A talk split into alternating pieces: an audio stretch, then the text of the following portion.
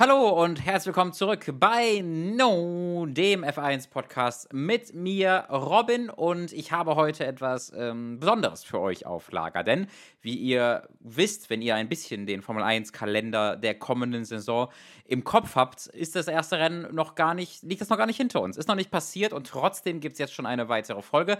Äh, es ist nämlich was anderes erschienen, weswegen sich das für mich gelohnt hat. Und wir können gleichzeitig einen kleinen Ausblick äh, äh, ausrichten auf die kommende Saison. Denn im Gegensatz zu der vorherigen Folge, wo ich eine grobe Übersicht über die Teams der nächsten Saison gegeben habe, ist es jetzt auch so, dass das Testing passiert ist. Wir haben also drei Tage lang Einblicke bekommen in die Performance dieser Autos und können jetzt deswegen noch ein bisschen mit mehr Grundlagen darüber urteilen, wer wie gut sein könnte in der nächsten Saison, auch wenn man ein bisschen vorsichtig sein muss, weil bei den Testfahrten es eben im Vordergrund steht, dass sie verschiedene Setups testen testen, dass sie die Autos verstehen, die sie gebaut haben. Und es geht nicht darum, Bestzeiten zu fahren. Trotzdem reicht das bereits, um einen groben Überblick in vielen, aber nicht allen Belangen zu bekommen.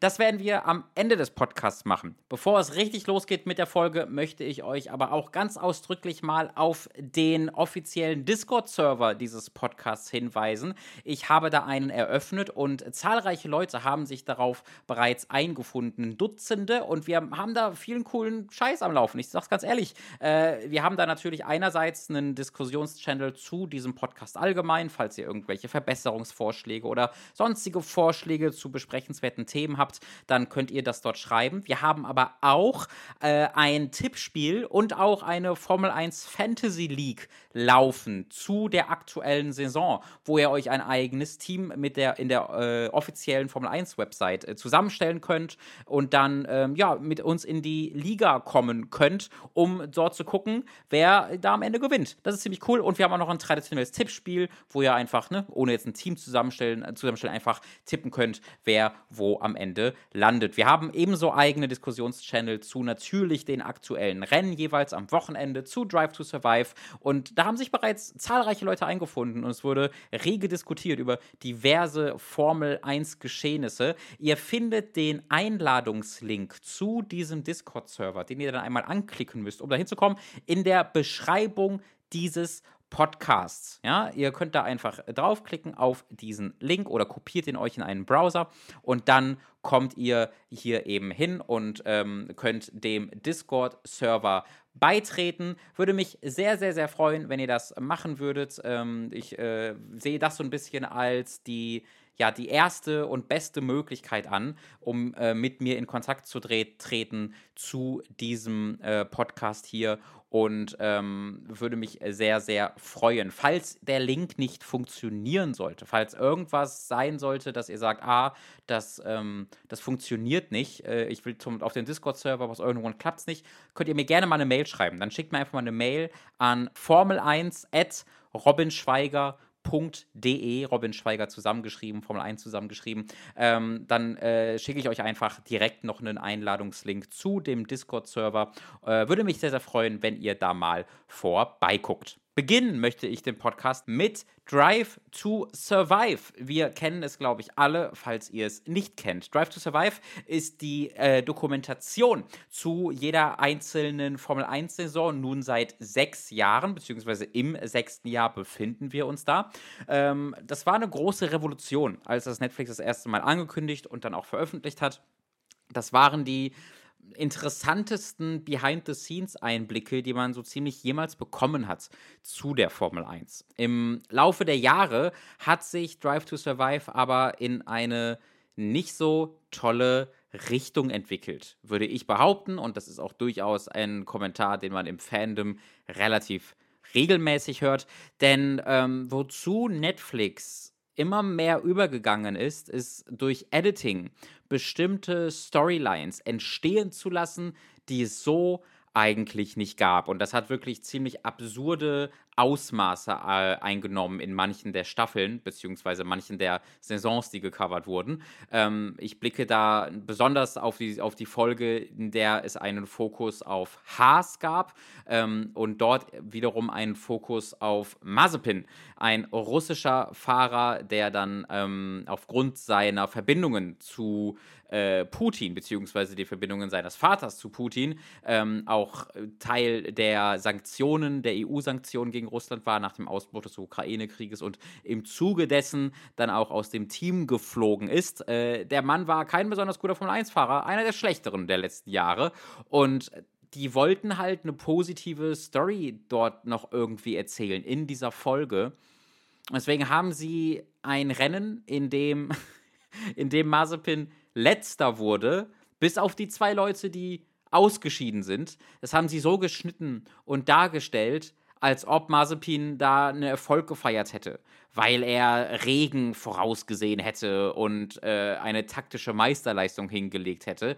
Ähm, und wenn du die Umstände nicht kennen würdest und nicht gewusst hättest, wie das wahre Ergebnis aussieht, dann hättest du hier einen völlig falschen Eindruck dieses Rennens bekommen. Und ähm, das ist dann natürlich, das bricht so einem Ding, was sich so ein bisschen als Dokumentation versteht, dann ja irgendwie den Rücken, wenn Sachen schlicht und ergreifend falsch dargestellt werden. Sorgte auch dafür, dass ein oder andere Fahrer nicht gut zu sprechen ist auf Netflix und auf Drive to Survive. Allen voran ist das bei Max Verstappen der Fall. Der nimmt hier nämlich nicht groß teil und äh, möchte das nicht.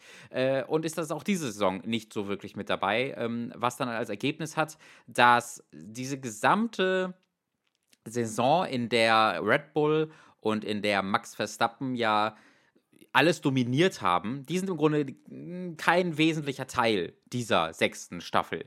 Das andere Problem der früheren Staffeln, das wurde meines Erachtens nach aber, nach aber tatsächlich positiv angegangen, denn ich hatte das Gefühl, dass in diesen zehn Folgen der sechsten Staffel von Drive to Survive wesentlich weniger einfach gelogen wurde und durch Editing falsch dargestellt wurde. Ich habe für diese Staffel mir nochmal Netflix abonniert und dann die zehn Folgen in den letzten Tagen weggeguckt und mir zahlreiche Notizen dazu gemacht. Und ähm, was man schon noch hat, und das ist auch wesentlicher Teil dieser Dokumentation, das wird man auch nicht wegbekommen, ist, dass halt sehr bewusst so Funksprüche an andere Stellen geschnitten werden, als sie eigentlich getätigt wurden.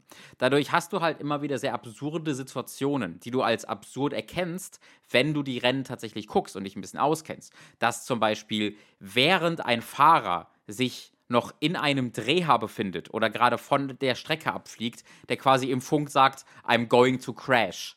So, das ist in der Situation nicht so. Ganz äh, ebenfalls ähm, so, dass halt während der Kämpfe, wenn ein Fahrer gerade aktiv in einem Über Überholmanöver sich befindet, dass dann der Renningenieur irgendwie die ganze Zeit sagt, push, push, push, push, äh, versuch ihn zu überholen äh, und quasi so sekundenaktuelle Anforderungen stellt. Das funktioniert eigentlich nicht so im eigentlichen Rennen. Ich verstehe aber, wieso sie es tun. Ich verstehe, dass sie eine Dialogzeile haben wollen, die dir noch einmal sagt, was da gerade auf dem Bildschirm passiert. Ähm, und das finde ich deshalb okay. Ich finde, das ist ein Unterschied zu dem, was ich vorher beschrieben habe, mit Mazepin zum Beispiel. Denn was die Problempunkte für mich sind, ist, wenn Funksprüche und Kommentare und Ereignisse umgeschnitten werden, so dass ein, eine neue Realität aufgebaut wird, in der etwas anderes passiert ist, als wir das sehen. Was hier aber der Fall ist, mit den Beispielen, die ich gerade genannt habe, ist, dass nichts anders dargestellt wird, beziehungsweise falsch dargestellt wird, dass versucht wird, eine neue Realität aufzubauen, sondern es wird lediglich versucht, Leuten, die ein bisschen weniger krass im Sport drin sind, zum, zu verstehen zu geben, ähm, was da gerade passiert. Ja, dass sie durch die zusätzlichen Funksprüche, durch die zusätzlichen Kommentare, die auch von dem, ähm, ja, von dem Fake F1-Kommentator, äh, Jake Nichols ist das, der ist Formel 1-Kommentator, beziehungsweise war es jetzt, aber äh, der hat dann immer nochmal extra Kommentar für die, äh, für diese Dokumentation aufgenommen, dass sie dann da reinschneiden, der so klingen soll,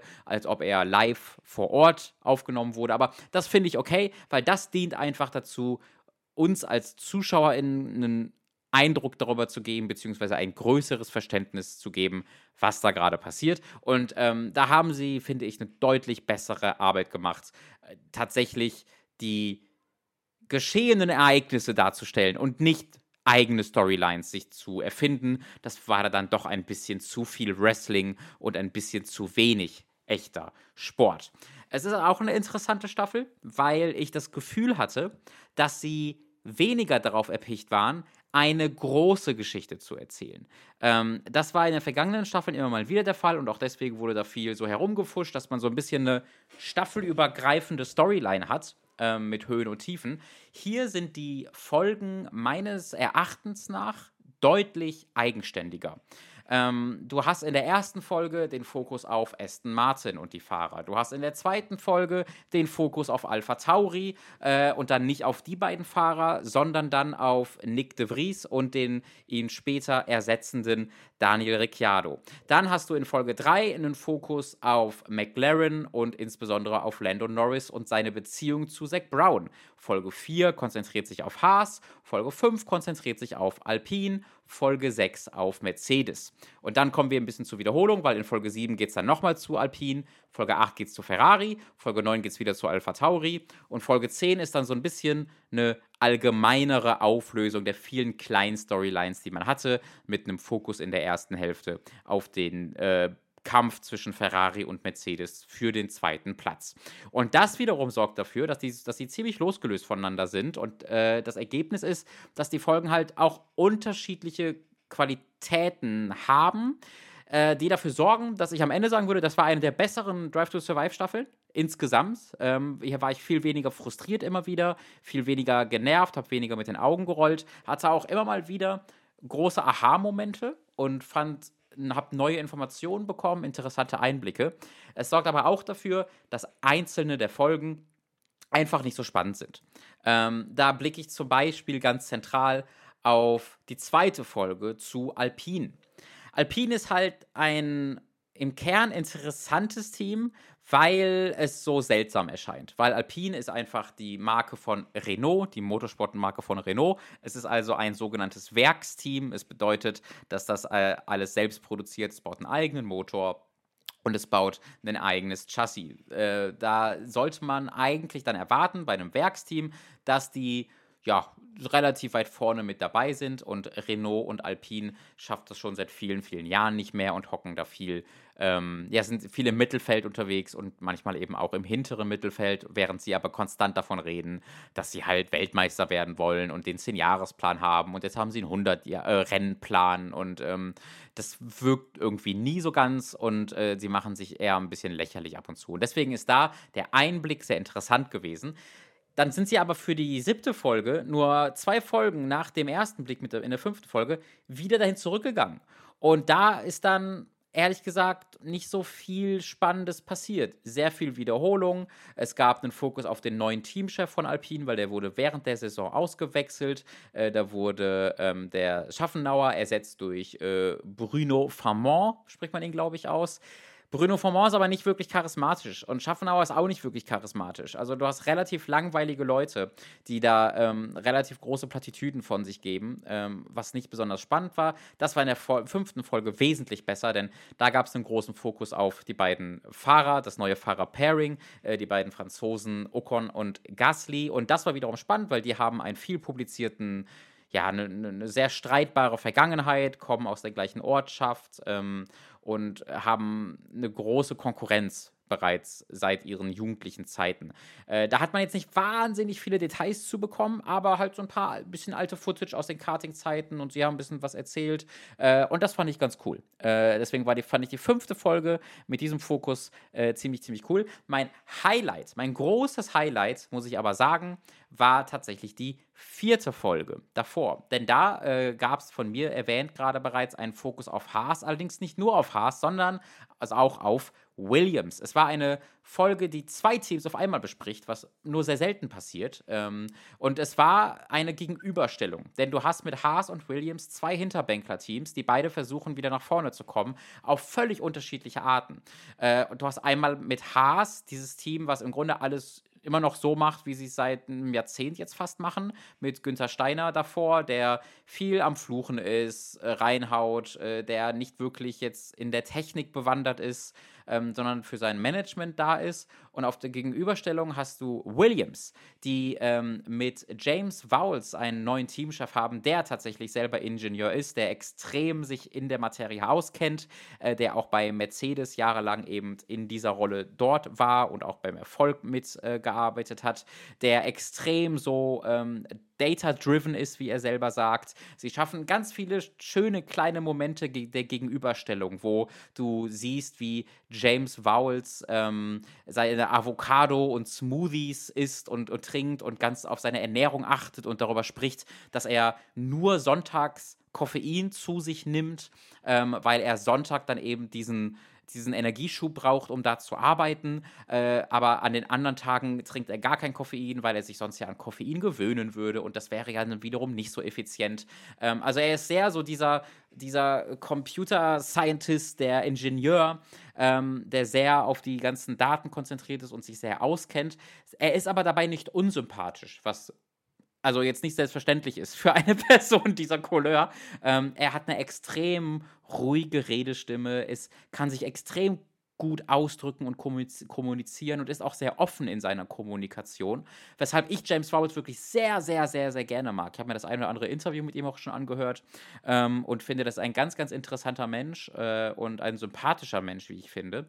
Äh, und deswegen war ich da sehr happy, dass wir da ein bisschen mehr Einblicke bekommen haben und habe einfach sehr viel aus dieser Gegenüberstellung äh, geholt, äh, auch wenn man sagen muss, äh, dass da Haas und besonders Günther Steiner wirklich nicht gut bei wegkommt. also, du hast ja wirklich ganz das Gefühl, dass bei Williams dieser extrem hochtechnologischen Arbeiten, und das ist natürlich ein, die Storyline, die hier erzählt wird, da sollte man jetzt nicht alles drauf geben, aber genau deswegen fand ich die Folge so gut, weil sie diese Storyline so gut präsentiert hat, dass Williams dieses hochtechnologische Teams, äh, Team ist, in dem ganz viel gerade aufgebaut wird und verändert wird und sowas.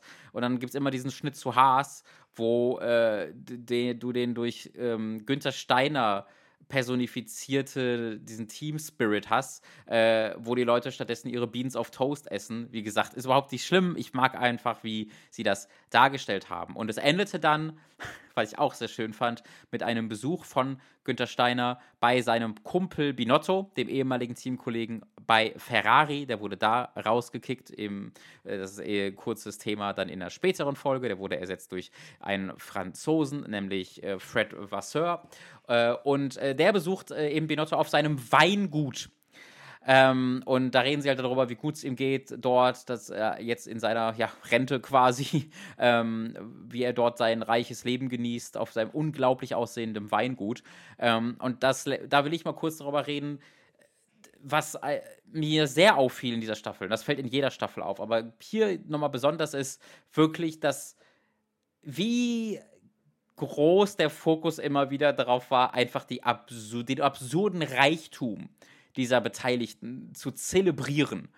Ähm, das geht wirklich in der ersten Folge los. Da hast du Christian Horner, der Teamchef von Red Bull, der halt durchs Paddock läuft ähm, und währenddessen auf, seinem, auf sein Handy guckt, weil er auf seinem Handy gerade bei irgendeinem äh, äh, berühmten Auktionshaus ein neues Renn, auf ein neues Rennpferd bietet und über sein, über sein altes Rennpferd spricht, wie das da und da die ganzen Rennen gewinnt. Dann gibt es in der Alpha Tauri-Folge, in der äh, zweiten Folge bereits, gibt es ein Team-Event von Red Bull und Alpha Tauri auf der Estate, also den Ländereien von Christian Horner, wo sie alle in so Jagdoutfits mit Gewehren auf Ziele, auf, Tonte äh, auf Tonscheiben schießen. Ähm, und das ist alles ein Gefühl, als ob da gleich auch auf Menschen gejagt wird. als ob da Menschen gejagt werden gleich.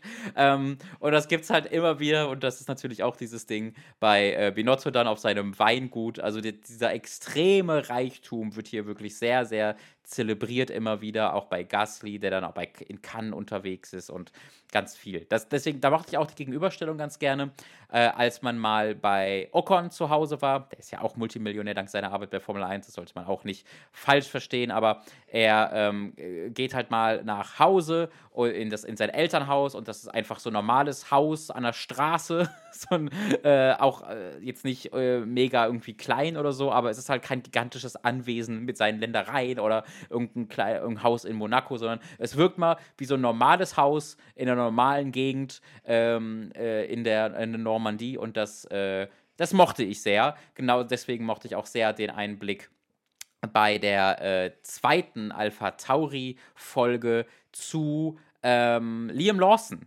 in der neunten Folge nämlich, da verletzt sich äh, Ricciardo, äh, der ja Nick de Vries ersetzt. Und dann gibt es einen ziemlich großen Fokus auf Liam Lawson. Und der ist ein super Charakter. Da merkt man halt, der ist jetzt nicht stinkreich, der hat seine große Karre, durch die er ja gesponsert bekommt. Aber ansonsten scheint er normale Eltern zu haben, äh, die sehr excited sind, dass er diesen, diese Rolle als Ersatzfahrer bekommen hat. Sie, die freuen sich sehr und er freut sich sehr. Und er wirkt halt wie so ein normaler Typ und ist dann natürlich auch noch sehr, sehr schnell gewesen.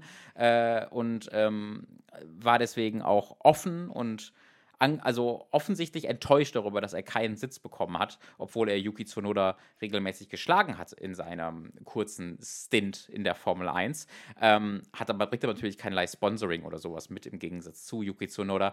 Ähm, und sie wollten, glaube ich, auch ein bisschen mehr auf erfahrene Fahrer setzen, gemeinsam mit Ricciardo und Tsunoda bei äh, Alpha Tauri. Also das waren alles äh, äh, ziemliche große Highlights. Ich mochte ebenfalls den Blick auf McLaren, Lando Norris und Zach Brown. Zach Zach Brown ist der Teamchef sehr gerne, ebenfalls, weil Lando Norris ziemlich offen ist und ist halt einfach auch ein Sympath, das wissen wir alle.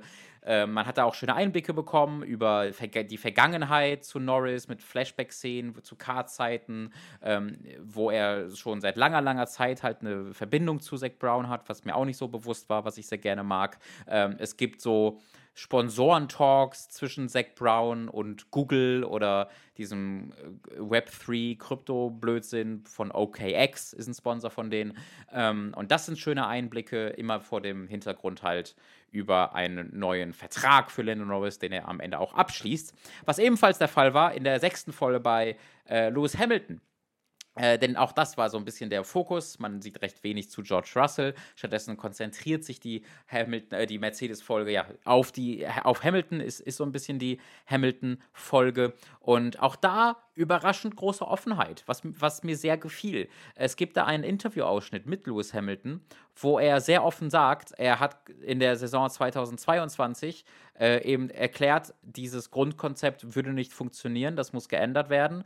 Und ähm, er zitiert dort sein Gegenüber und das stellt sich am Ende so dar, als ob das wahrscheinlich Toto Wolf war, äh, dass ihm halt gesagt wurde, we know what we are doing, you are wrong, weshalb dann an diesem Konzept festgehalten wurde für 2023 und sofort bei den Testfahrten wurde halt klar, es funktioniert wieder nicht. Und ähm, Toto Wolf hat sich da dann auch offen für entschuldigt, äh, sagt auch zu äh, Hamilton in einem Meeting, you, you aren't und you weren't happy with me, äh, dafür, dass er an diesem Konzept festgehalten hat. Ähm, und ich mochte das halt, dass man diesen offenen Unmut von Lewis Hamilton da ähm, mitbekommen hat ähm, dass, er, dass das kommuniziert wurde, dass das nicht unter PR-Phrasen versteckt wurde, auch in dieser Dokumentation.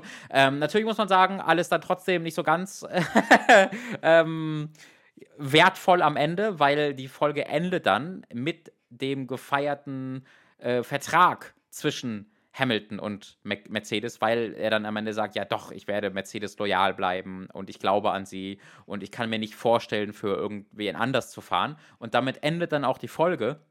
Und wir wissen dann, ein paar Monate später, Anfang diesen Jahres, wurde dann bekannt gegeben, dass er von einem Exit Clause äh, Gebrauch macht, weil halt Mercedes in irgendeiner Weise irgendwelche Ziele nicht erreicht hat.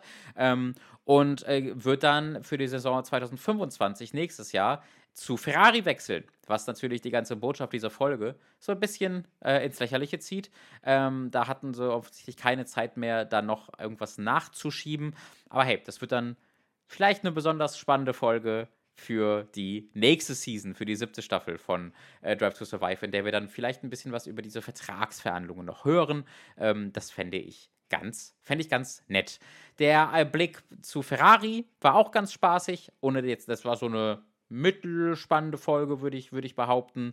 Ähm, einfach, äh, weil Vasseur mal ein auch ein bisschen offenerer Typ ist, ein bisschen lustigerer Typ ist im Vergleich mit früheren Ferrari-Verantwortlichen. Äh, äh, ansonsten ist da jetzt nicht so viel Spannendes passiert. Da gab es dann auch wieder sehr seltsame Darstellungen von Geschehnissen. Da ist dann nämlich Science auf die Pole Position gefahren in dieser Folge, wird aber im Rennen natürlich von äh, Max Verstappen überholt. Und im Kontext dieser Folge wird das als große Enttäuschung dargestellt, dass Leute sich super geärgern und ganz schockiert reagieren, als Sainz von, Entschuldigung, als Sainz von äh, Verstappen überholt wird. Und das ist natürlich Quatsch. Wir alle wussten, dass Sainz von Verstappen überholt wird im Laufe des Rennens. Das wusste auch Ferrari, das wusste auch Sainz selbst.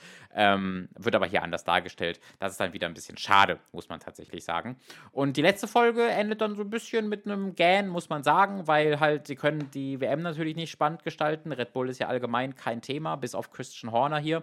Ähm, der ja immer noch unter Untersuchung ist, äh, aufgrund von ähm, fehl, fehlerhaftem Verhalten, nenne ich es mal. Da gibt es noch keine exakten Aussagen zu, ob es einfach ein Forscher und ähm, also ein, ein, ein, wie soll ich sagen, unprofessioneller Umgang war äh, im, im Ton auf seinem Arbeitsverhältnis. Es gibt aber tatsächlich auch Gerüchte, dass es sich tatsächlich um äh, sexuelle Belästigung gehandelt haben soll ähm, bei Christian Horner am Arbeitsplatz. Da gibt es aber noch keine genaueren Informationen. Das heißt, da müssen wir einfach mal schauen, was dabei rauskommt. Das ist immer noch ein Gerücht, das will ich hier betonen.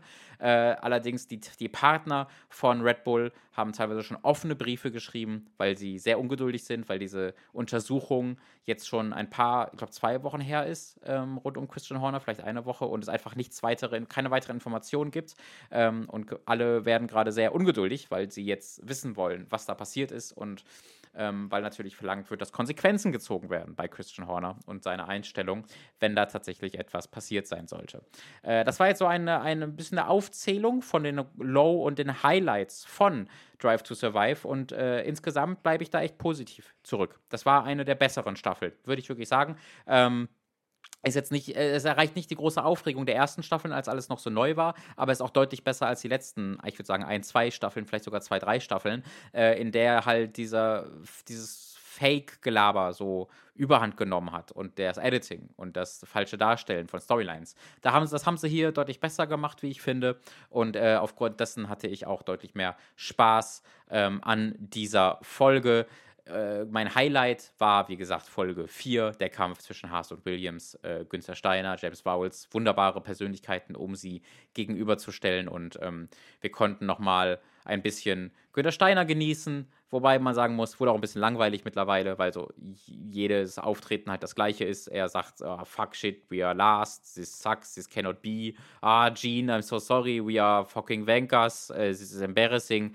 Ähm, aber es ändert sich nie was.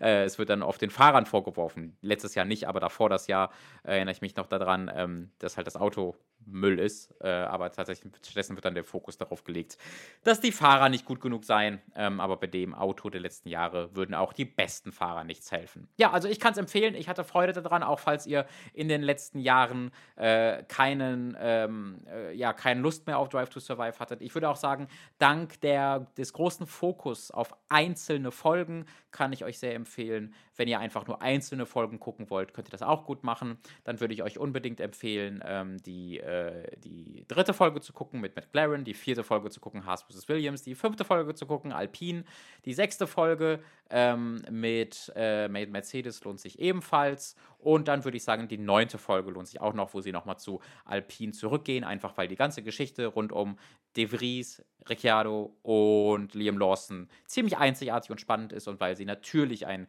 großen Fokus auf Ricciardo legen. Ähm, was ich sehr mochte, war da ein kurzer Einschub von Alexander Albon bei Williams, ähm, der sich am Anfang der neunten Folge sehr über Ricciardo und über Netflix lustig macht, weil er so diese ganze Inszenierung und die Storyline um das Comeback von Ricciardo sehr exakt und richtig ähm, voraussagt, wie das dargestellt wird. Da muss ich sehr, sehr lachen. Immer mal wieder echt schöne Gags im Laufe dieser äh, Reihe. Gab es noch etwas Eigenes? Ja, ich fand ganz, genau, ich, als letztes noch, ich fand ganz lustig, dass sie sich tatsächlich Mühe gegeben haben, den Las Vegas Grand Prix in der letzten Folge als, als diese Supershow darzustellen, etwa, wo sie dann am Anfang in der Pre, in dem Opening ähm, mit so Aufzügen auf so äh, Bühnen gefahren werden. Äh, das wird ja tatsächlich als diese wow, beeindruckende Rockstar-Show gefeiert, aber das war übelst peinlich, das war alles timingmäßig schlecht. Manche Leute wurden mit dem Aufzug wieder runtergefahren, bevor die Kamera wegschnitt und das war der Ansager passte nicht zum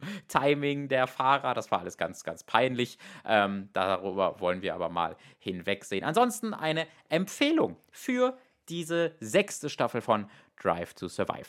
Und jetzt, liebe Freunde, wie angekündigt, möchte ich noch einmal kommen auf ähm, auf die äh, kommende Saison. Äh, ich habe gerade kurz ein bisschen gestottert, denn ich habe noch kurz eine News zwischendurch, die jetzt gerade wirklich reinkam, ist in meinem Postfach hier eine Pressemitteilung. Es wurde nämlich angekündigt, äh, dass äh, F1 2024, beziehungsweise mittlerweile heißt ja nur noch F1 24, weil es ein EA Sports Spiel ist, äh, erscheinen wird am 31. Mai diesen Jahres. Das ist noch mal früher als sonst. Äh, letztes Jahr erschien das im Juni. Äh, erschien das davor dann ja auch schon im Juni oder hat da EA es bereits vorgelegt? Ja, genau. Und im Jahr davor erschien es im Juli. Also äh, EA hat daran gearbeitet, es halt immer früher erscheinen zu lassen.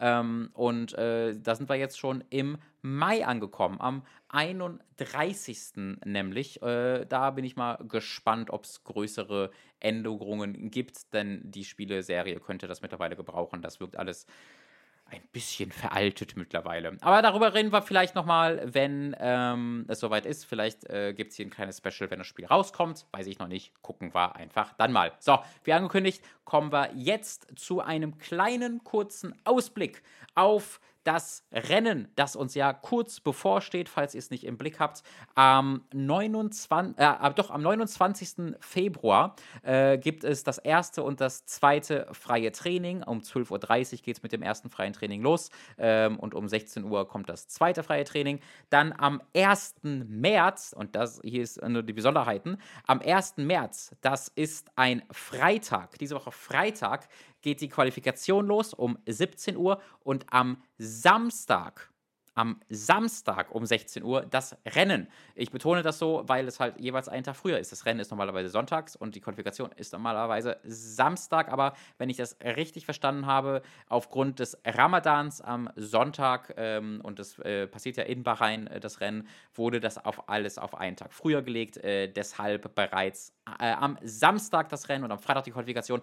Und ähm, wenn ich mich nicht ganz irre, ist es in Saudi-Arabien eine Woche später ganz genauso. Das kann ich ja nochmal nachchecken. Ja, da ist am 9. März das Rennen und das ist ebenfalls ein Samstag. Könnt ihr euch also merken, äh, die nächsten zwei Rennen jeweils alles ein Tag früher. Und wir haben da einen Ausblick jetzt bekommen auf die kommende Saison. Ich habe ja in der ersten Folge bereits alle Teams mal genannt und geschätzt, wo sie stehen. Und insgesamt äh, passt das auch alles ungefähr. Es gibt ein, zwei, ja, es gibt im Grunde eine Überraschung ähm, und ein Team, was sich deutlich gebessert hat. Ansonsten wird es wahrscheinlich nicht so mega viele große Veränderungen geben im Vergleich zum vorherigen Jahr. Wir haben immer noch das Haas-Team, das ähm, von allem, was wir sehen, trotz neuem Teamchef mit Aya Ayao äh, Kumatsu äh, immer noch ganz hinten sein wird. Äh, das liegt einfach auch daran, dass ja in der zweiten Hälfte der letzten Saison es ein Update gab, was ich bereits in der ersten Folge erwähnte, ähm, das halt das groß verbessern sollte, was dann wiederum die Grundlage sein sollte für diese Saison. Aber das Update hat halt äh, wenig verbessert, deswegen ähm, konnten sie da nicht so drauf aufbauen, äh, wie sie wollten. Sie haben einen großen, großen Fokus darauf gelegt, ähm, dieses Jahr ihr Auto am Renn, im Rennen zu verändern, äh, zu verbessern, weil der Haas ähm, immer mal wieder ganz gut und solide äh, war und immer wieder überraschend stark sogar in der Qualifikation, aber selbst die besten Startpositionen ihnen nichts brachten weil sie im Rennen absolut ihre Reifen zerstört haben. Die Reifen gingen immer so schnell kaputt, dass sie einfach so viel Zeit immer verloren haben, äh, dass halt sie auf lange Sicht im Rennen dann immer durchgereicht wurden. Deswegen haben sie sich im, im Testing extrem auf die sogenannten Long Runs konzentriert, also eben Rennen zu simulieren, um zu testen und zu überprüfen, ob sie das in den Griff bekommen haben. Und das sieht auch so aus, als ob sie es in den Griff bekommen haben, aber das Auto selbst ist halt immer noch nicht besonders mega schnell. Deswegen ist da die Vermutung, ähm, dass es immer noch ganz hinten ist. Die Überraschung, und das ist im Negativen, ähm, obwohl es auch keine zu große Überraschung ist, weil das Team allgemein einfach nicht so beeindruckend ist, ist aber, dass dann in diesem hinteren Feld, in dem sich so vier Autos befinden, äh, auch Alpine da reingerutscht sein wird. Ja, also man kann relativ sicher sagen, wahrscheinlich wird Haas ganz hinten sein, aber man kann schon insgesamt festmachen, dass es vier Hinterbänkler-Teams gibt, die miteinander in Konkurrenz stehen und das ist Haas, das ist Alpine, hier die Überraschung, das ist Sauber, die früher Alfa Romeo waren und das ist Williams und Williams, Alpi äh, Williams, Haas und Sauber waren eben auch letzte Saison in dieser äh, Hinterbänkler, ähm, in dieser Teamkonstellation. Zusätzlich war da dann auch noch Alpha Tauri dabei. Die scheinen aber für dieses Jahr daraus entkommen zu sein und den Anschluss ans Mittelfeld gefunden zu haben, während Alpine diesen Anschluss verloren haben könnte und stattdessen jetzt sich hier im Hinterbänklerfeld wiederfinden könnte. Muss man mal sehen, ob sie sich dann eher äh, an der Spitze dieses Feldes, also, ähm, also auf, an siebter Position äh, behaupten können oder ob sie tatsächlich noch weiter zurückfallen, was ein ziemliches Desaster wäre für ein Team, was sich mal an der vierten Position der Weltmeisterschaft wiedergefunden hat und dann äh, die großen Ziele herausgegeben hat, dann auch in die Top-Teams vorstoßen zu wollen und stattdessen dann letztes Jahr ähm, ja ziemlich abgeschlagen hinter dem, äh, den Teams wie Aston Martin und McLaren und Ferrari war, aber auch aber deutlich deutlichen Vorsprung hatte vor diesen Hinterbänkler-Teams. Äh, also schon weiter nach hinten gefallen. Ich glaube, es war dann die sechste Position, die sie inne hatten. Und jetzt sieht es so aus, als ob sie noch weiter hinten sein könnten, was sehr wahrscheinlich daran liegt, dass sie nach, der, nach dem Wechsel der ganzen Verantwortlichen, des Teamchefs, aber auch der, der Technikchefs ähm, und des äh, Sportdirekt oder des CEOs von Alpine, dass sie für dieses Jahr viel neu machen wollten. Äh, sagen sie auch, das ist ein ganz neues Auto, basiert wenig auf dem, was vorher gebaut wurde, sondern wirklich viel, viel, viel neu gemacht. Und klar, dann muss man eben irgendwie auch bei Null wieder anfangen. Aber selbst dafür ist das Auto scheinbar nicht besonders schnell. Sie haben auch nicht viele Runden gedreht. Äh, sie waren auch nicht besonders gut in den Runden, die sie gedreht haben. Ähm, deswegen scheinen sie da wirklich weit hinten zu sein. Sauber scheint so wie gehabt zu sein. Halt ein, eines der hinteren Teams ähm, mit hoffentlich einigen Verbesserungen, die äh, ihnen ermöglichen, ab und zu da rauszubrechen, weil äh, sauber war wirklich, lief die ganze Zeit unter ferner Liefen letztes Jahr. War jetzt auch so bei ähm, Drive to Survive, habe ich gar nicht erwähnt. Mit Red Bull das einzige Team, das ja, im Grunde ignoriert wurde. Red Bull wurde immerhin mal erwähnt, weil Christian Horner ein großer Teil der Dokumentation war für Alpha Tauri. Ähm, aber sauber hätte auch genauso gut nicht existieren können. Bottas hat einmal am Anfang Witz zu seiner Frisur gemacht und dann war er nie wieder gesehen. Deswegen mal schauen, ob sauber einen Schritt nach vorne macht. Eine, ich würde sagen, relative Enttäuschung äh, war tatsächlich Williams. Ähm, denn da habe ich ja erwähnt, die haben letztes Jahr einen guten Schritt nach vorne gemacht mit äh, Vowels äh, als, als neuen Teamchef. Und ähm, die Hoffnung war, dass jedes Jahr nun einen weiteren Schritt nach vorne bedeuten könnte. Das könnte auch noch passieren. Das ist die Hoffnung, ne? weil ja, wie gesagt, ähm, Testing-Zeiten und Performance nicht immer so viel aussagen. Aber der Williams war weder besonders schnell, noch war er besonders zuverlässig. Also er ähm, ging ab und zu kaputt. Am ersten Tag direkt äh, mussten sie äh, einige Mal das Auto stehen lassen, was dann natürlich wieder Zeit klaut, was wieder dazu führt, dass das Auto weniger getestet werden kann. Ähm, und äh, auch da ist die, die Hoffnung natürlich, wie bei Alpine auch, dass dann im Laufe der Saison allgemein viele Updates kommen und es immer besser wird. Aber äh, sieht jetzt so aus, als ob sie den Sprung aus den Hinterbänkler-Teams erstmal nicht geschafft hätten, was eigentlich die Hoffnung gewesen wäre. Äh, die positive Überraschung ist dann tatsächlich AB, also die Racing Bulls, die früher Alpha Tauri hießen. Die waren nämlich eigentlich immer nicht immer, aber regelmäßig ein Mittelfeldteam, was auch im vorderen Mittelfeld mal mitspielte, haben dann aber letztes Jahr ein kein sehr gutes Auto gebaut, weshalb sie da wirklich eines der ähm, schlechteren Hinterbänkler-Teams waren. Und äh, sie scheinen es in dieser Saison aber umgedreht zu haben. Sie äh, haben diese Saison auch ähm, offener quasi kollaboriert mit Red Bull, mit ihrer äh, Mutterfirma, ähm, einzelne Teile vom Red Bull bekommen. Ähm, wie sehr das jetzt damit zusammenhängt, kann ich nicht sagen, aber äh, das Auto scheint tatsächlich einen Schritt nach vorne gemacht zu haben. Und könnte quasi die Position einnehmen, die letztes Jahr Alpine hatte, dass, es, dass sie sich deutlich vor den äh, vier Hinterbänkler-Teams positionieren, also Alpine, Haas, Sauber und Williams, aber deutlich hinter den Teams, die dann sich vor ihnen befinden. Das ist so ein bisschen die Vermutung, muss man mal sehen, ob sich das so bewahrheitet.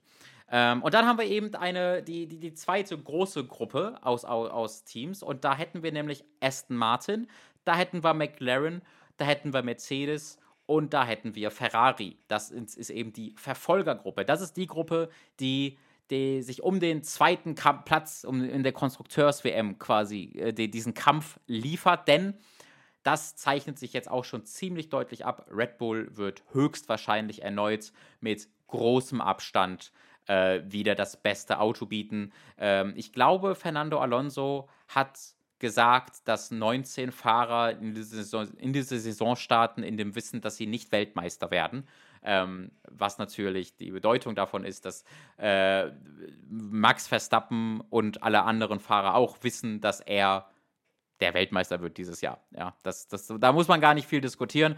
Äh, das, das, das scheint sehr, sehr deutlich der Fall zu sein. Perez hat einfach nicht viele Chancen, war auch im Testing deutlich hinter Max Verstappen, der sich super wohl gefühlt zu haben scheint. Äh, der Red Bull war mit Abstand wieder das äh, schnellste Auto und es gibt sehr, sehr viele Anzeichen dafür, dass sie noch nicht einmal im Ansatz alles aus diesem Auto herausgeholt haben, was geht im Testing.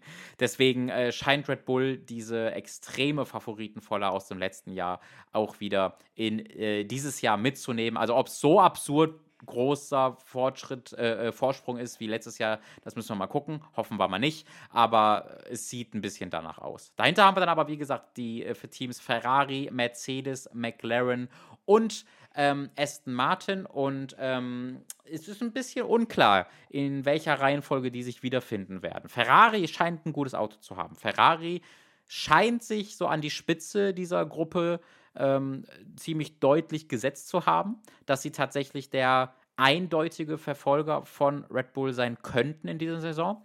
Ähm, das muss man aber mal schauen. Das wird dann wahrscheinlich sehr von Mercedes und McLaren abhängig sein. Auch wenn man sagen muss, dass McLaren scheinbar das extrem positive Momentum von der letzten Saison nicht mitzunehmen scheinen können. Denn McLaren wurde schließlich zu dem ziemlich eindeutig best, zweitbesten Team in der letzten Saison, in der zweiten Saisonhälfte. Äh, nicht genug, also ziemlich eindeutig ist zu viel gesagt. Ferrari und Mercedes waren immer noch regelmäßig auch mal vor ihnen, aber äh, sie kämpften sehr aktiv mit um diese Rolle als zweitbestes Team. Ähm, das scheint jetzt ein bisschen schwieriger zu sein. Also äh, sie scheinen sich dann auch wirklich eher wirklich in dieser Gruppe Mercedes, Aston Martin äh, und McLaren wiederzufinden. Und wer da jetzt tatsächlich als Bestes rauskommt, ist nicht so klar. Ich vermute mal, dass so, ja, wahrscheinlich. Ich hoffe ein bisschen darauf, dass Aston Martin überraschen kann, wie sie das auch äh, letztes Jahr gemacht haben. Ich glaube es aber nicht. Ähm, einfach weil ich gerne Alonso sehen will, wie er mal ein Rennen gewinnt. das ist der einzige Grund. Ich bin kein Fan der Strolls, aber ich mag Alonso halt gern. Ähm, ich vermute aber mal, dass ähm, Mercedes vor den beiden anderen Teams sich wiederfinden wird. Das ist aber ich glaube, sehr, sehr interchangeable. Das kommt einfach darauf an, in, auf welcher Rennstrecke wir uns befinden, wie gut einzelne Rennstrecken welchen Autos liegen. Ähm, deswegen hoffe ich auf einen spannenden Kampf und Platz 2, wie das letztes Jahr so war, und dass wir dann äh, im Mittelfeld viele spannende Kämpfe haben. Äh, aber auf Platz 1 kann ich leider jetzt nicht behaupten, dass da eine extrem spannende, äh, ja, ein extrem spannender Kampf auf uns wartet, weil das wird sich wahrscheinlich ziemlich deutlich wieder Max Verstappen schnappen.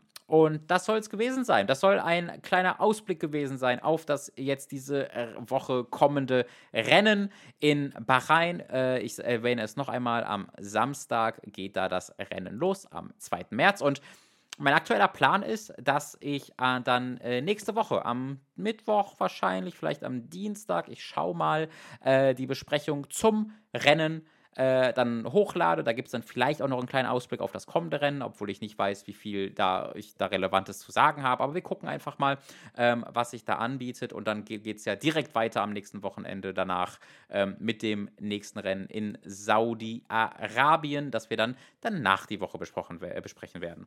Äh, ich möchte mich ganz, ganz, ganz, ganz doll bedanken bei allen Leuten, die die erste Folge und jetzt die auch die zweite Folge dieses Podcasts gehört haben. Äh, haben sich wirklich ein paar hundert Leute eingefunden und ähm, das freut mich sehr dass es auf eine positive Resonanz gestoßen ist. Äh, und äh, ich äh, würde mich weiterhin freuen, wenn ihr auf dem Discord aktiv seid ähm, und ähm, ja, die Augen offen haltet äh, bei dem, was es sonst noch so zu diesem Podcast gibt. Denn das macht mir gerade viel Spaß und ich hoffe, das macht euch auch Spaß. Wir hören uns dann nächste Woche wieder, dann mit dem Ergebnis und der Besprechung zum ersten Rennen der Saison. Ich hoffe, ihr habt Bock drauf. Ich hab Bock drauf. Deshalb bis nächste Woche bei No, dem Formel 1 Podcast mit mir, dem Robin. Tschüss.